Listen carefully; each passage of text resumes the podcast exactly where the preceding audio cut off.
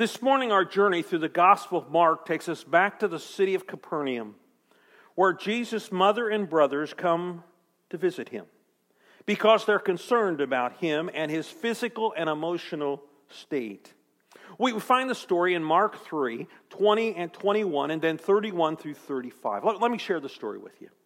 Mark 3 20 and 21, it, it says, Then Jesus entered a house and again, a crowd gathered so that he and his disciples were not able to eat.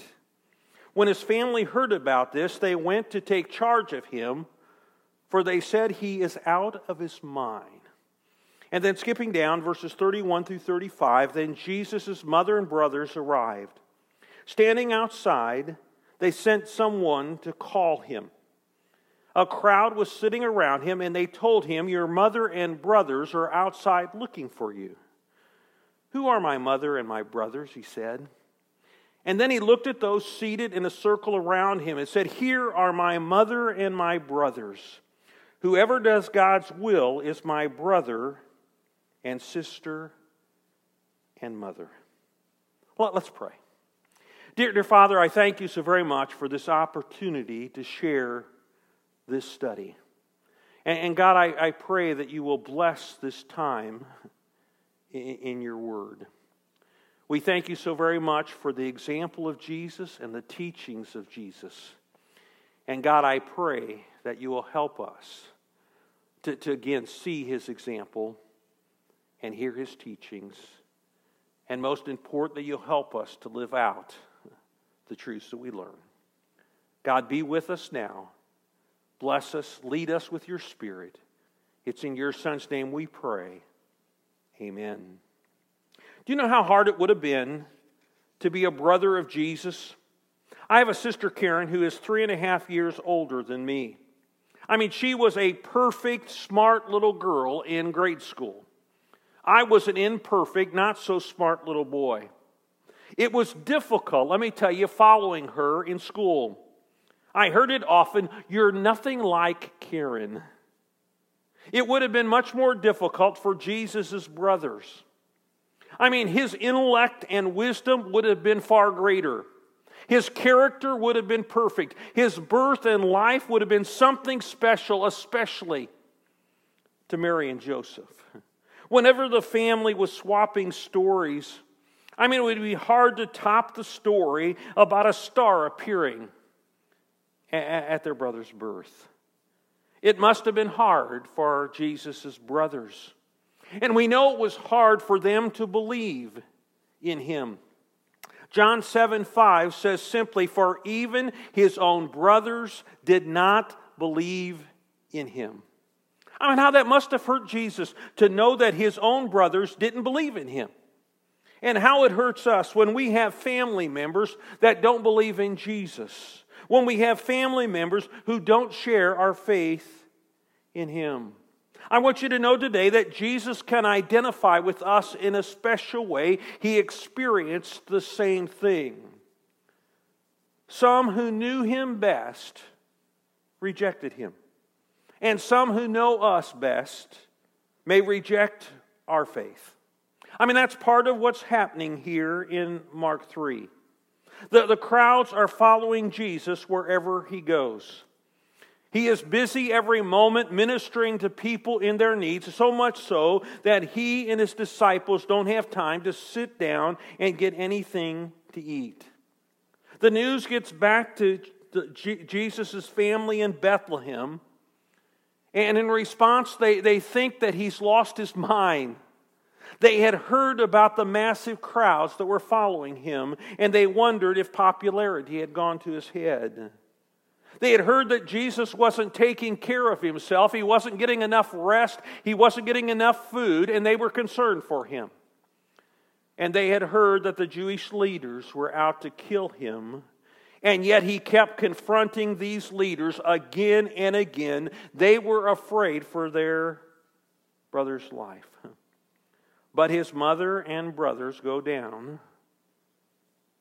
from Bethlehem to Capernaum, it says to take charge of him, to take him home away from the crowds and away from the pressures of ministry. But when Jesus' family arrives, he doesn't receive them immediately. Instead, Jesus continues his teaching. And in his teaching, he shares some priorities that he had in his life. These are the same priorities that Jesus desires his disciples to have in their lives. And, and so today we're going to focus on these priorities the priorities that Jesus had and the priorities that he wants us to have. First of all, Jesus placed a priority upon doing his Father's will. Look again, Mark 3 20 and 21. Then Jesus entered a house, and again a crowd gathered, so that he and his disciples were not even able to eat. When his family heard about this, they, they went to take charge of him, for they said he is out of his mind. In one way, his family was right in thinking that Jesus was out of his mind. He was out of his mind doing ministry, he was out of his mind doing his Father's will.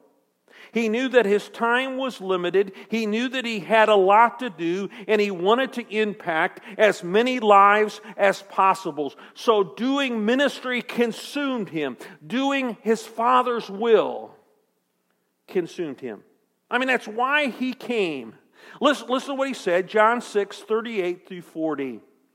For I have come down from heaven, not, not to do my will, but the will of him who sent me.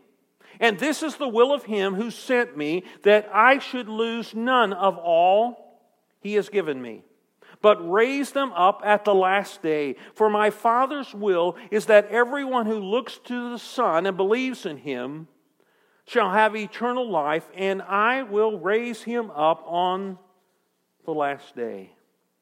Jesus' life purpose was to do the will of God. He did not come to fulfill his human desires, but he came to fulfill his Father's spiritual desires.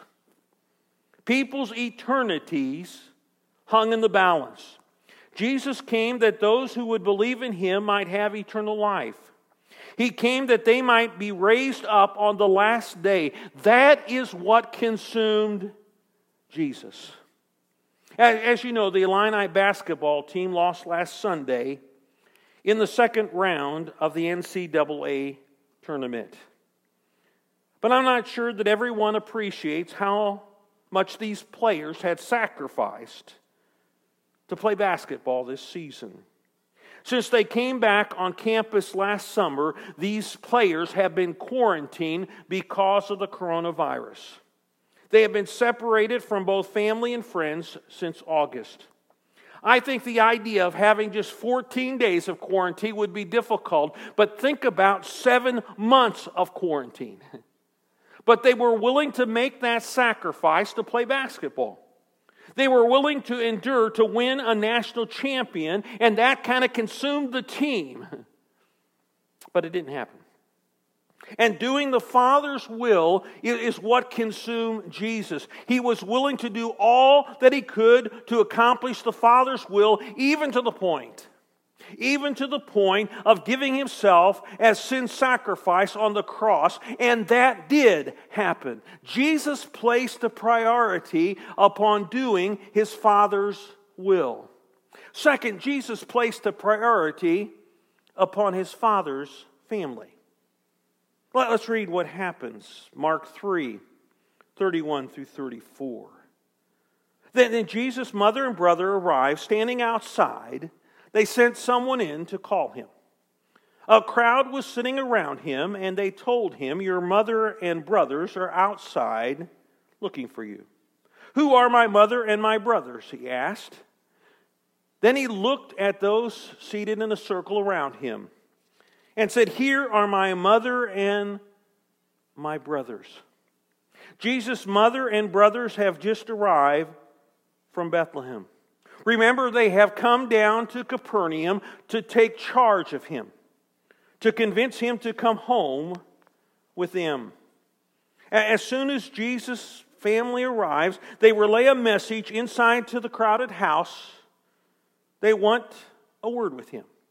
And let's face it, they would have expected Jesus to stop what he was doing and to come out from the crowd and meet with them. They were his family. But surprisingly, Jesus doesn't stop his teaching and come out. Instead, he asks a question Who are my mother and brothers? I'm sure that those in the house were thinking, Well, Jesus, they're right outside, and they want to see you. Instead, Jesus looks at those seated around him, those who followed him and believed in him, and he affectionately says to them, Right here, right here are my brothers and, and, and my mother. Right here is my father's spiritual family. This would have been a startling statement to those surrounding Jesus. In the Jewish culture, family relationships were highly valued. And it would certainly seem that he was on, dishonoring his family. Now, I don't believe that was Jesus' intent. He was just emphasizing the priority that spiritual relationships have over natural relationships, the priority that God's spiritual family has over his, spirit, his physical family. His physical family was there to take him away from ministry. His spiritual family was there to help him in ministry. His physical family was there to take him away from doing God's will. His spiritual family was there to do God's will along with him. His physical family wanted to protect him from the Jewish leaders' murderous threats. His spiritual family would be blessed when those threats became reality at Calvary. I know it seems strange to us, on one hand, for Jesus to place a priority on his father's spiritual family above his earthly family. And yet, on the other hand, I've also found that to be true. The closest relationships in my life have not been with my earthly family. I, I love them and I care for them very much. But my closest relationships have been with those that I have shared ministry with, those I have shared my Christian life and my Christian faith is. And that was true for Jesus and he placed his priority upon his father's family. Third, Jesus desires his disciples to place a priority upon his father's family. I mean, Jesus made a priority of his father's family, and he expects those who follow him to make a priority of his father's family. I want you to hear some strong words that Jesus shares in Matthew 10 37, he says, Anyone who loves their father or mother more than me is not worthy of me. Anyone who loves their, their son or daughter more than me is not worthy of me. Now, notice that verse does not tell us not to love our family.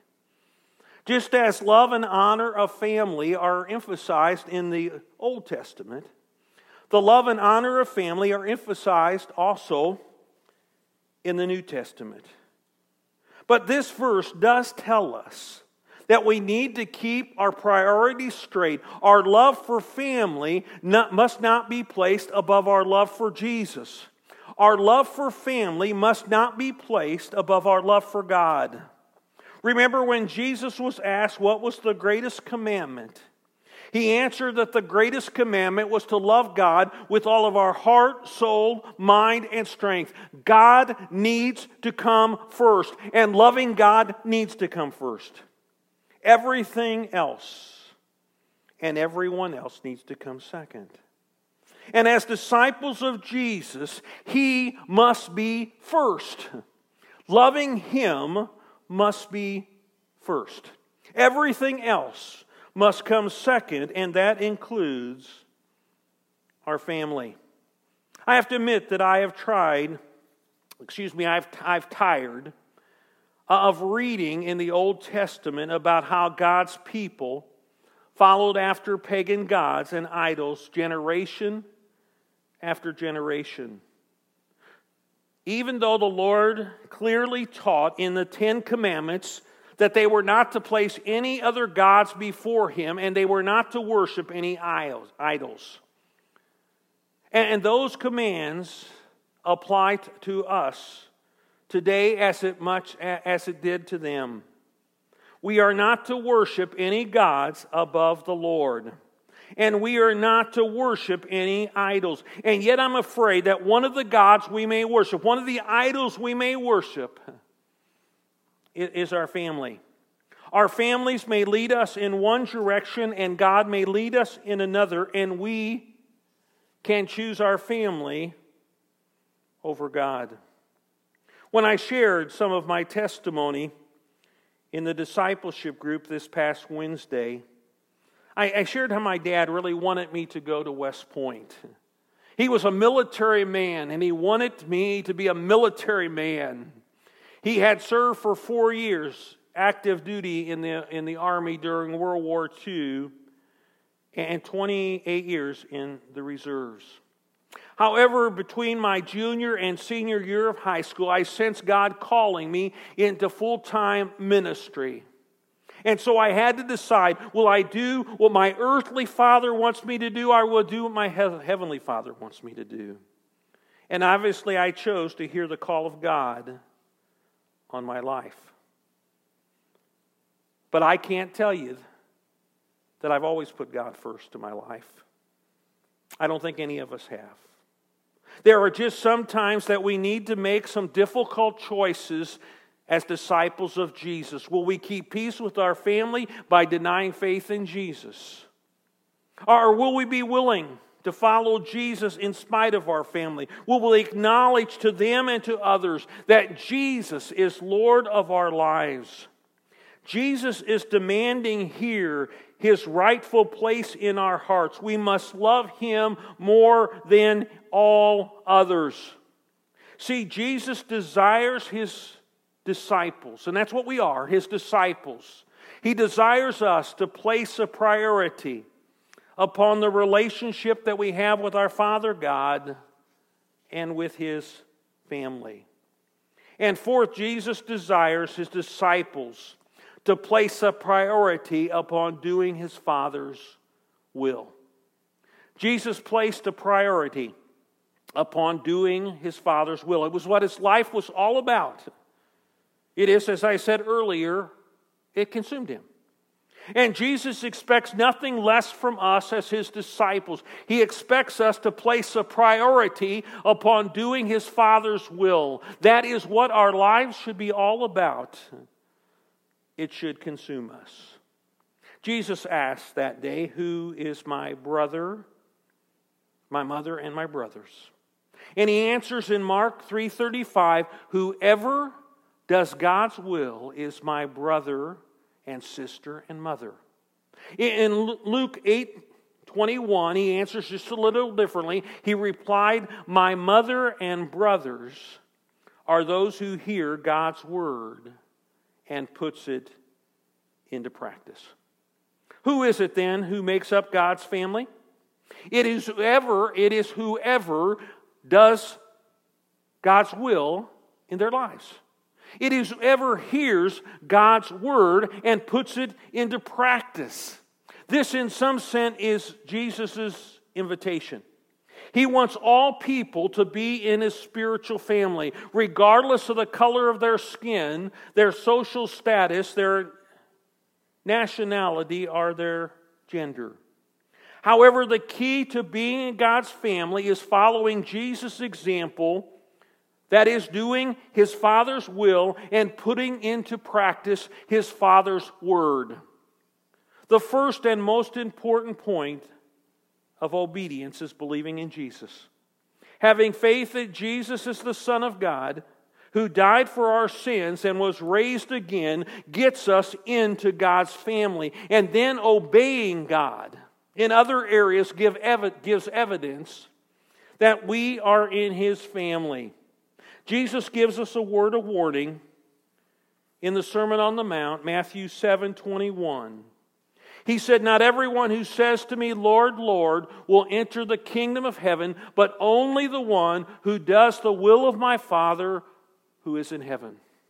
Claiming Jesus as our Lord is not enough. Calling yourself a Christian is not enough. Joining a church is not enough. Being in Jesus' family is about doing the will of God in your life. Jesus desires his disciples to place upon a place of priority upon doing his Father's will. We started today's study talking about Jesus' brothers who did not believe in him during his ministry.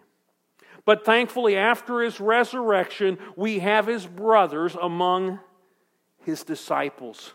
A matter of fact, James, his brother, became a leader in the church in Jerusalem. And both James and another brother, Jude, wrote books in the New Testament. People, it may have taken 20 to 30 years of a faithful, godly witness by Jesus, but his brothers eventually became believers. And that is the key to impacting those who may not believe in our families. The faithful, godly witness of our lives, possibly over the years and over the decades. Please, let's keep praying for unbelieving family members and let's keep living for Jesus before them. Let, let me close today with just some practical applications, some things we can do as a result of this morning's message. Number one, consider your own life's priorities. Where do you place God, His will, and His family on, on your priority list? Where, where, where do you place God? I, I mean, where do you place doing His will? Where do you place being a part of His family? Uh, again, those things need to be first in our lives. Second, recognize that Jesus desires his Father to be first on your priority list above everyone else and everything else. We're to love God with all of our heart, soul, and mind. What consumes us should be what God wants us to cons- be consumed with. And then, last of all, commit yourself totally to God by doing His will and being part of His family. And, and again, that's our invitation to you today who are listening. We, we want to challenge those of you who are believers to do His will in your life, to follow His example. But for those of you who may never accepted our invitation, is for you to become a part of His eternal family. If there's any way that we can help you in that process, please contact us. Please, please give us a call, church phone 217 379 4443. Or you can contact us through our website, paxtonchurchofchrist.org. Let, let me pray for you right now. Dear, dear Father, I, I thank you so very much for the challenge that we have here from Jesus. And God, I pray that you will help us to make right our priorities, that we will put your word and your will first above all. And God, that we might again put our relationship with you above all. God, work in us, each of us, that you might work through us to make a difference in our world. God be with us now. I pray a blessing upon each person listening, that you'll bless them in the week ahead. God, I thank you. I thank you so very much for your Son.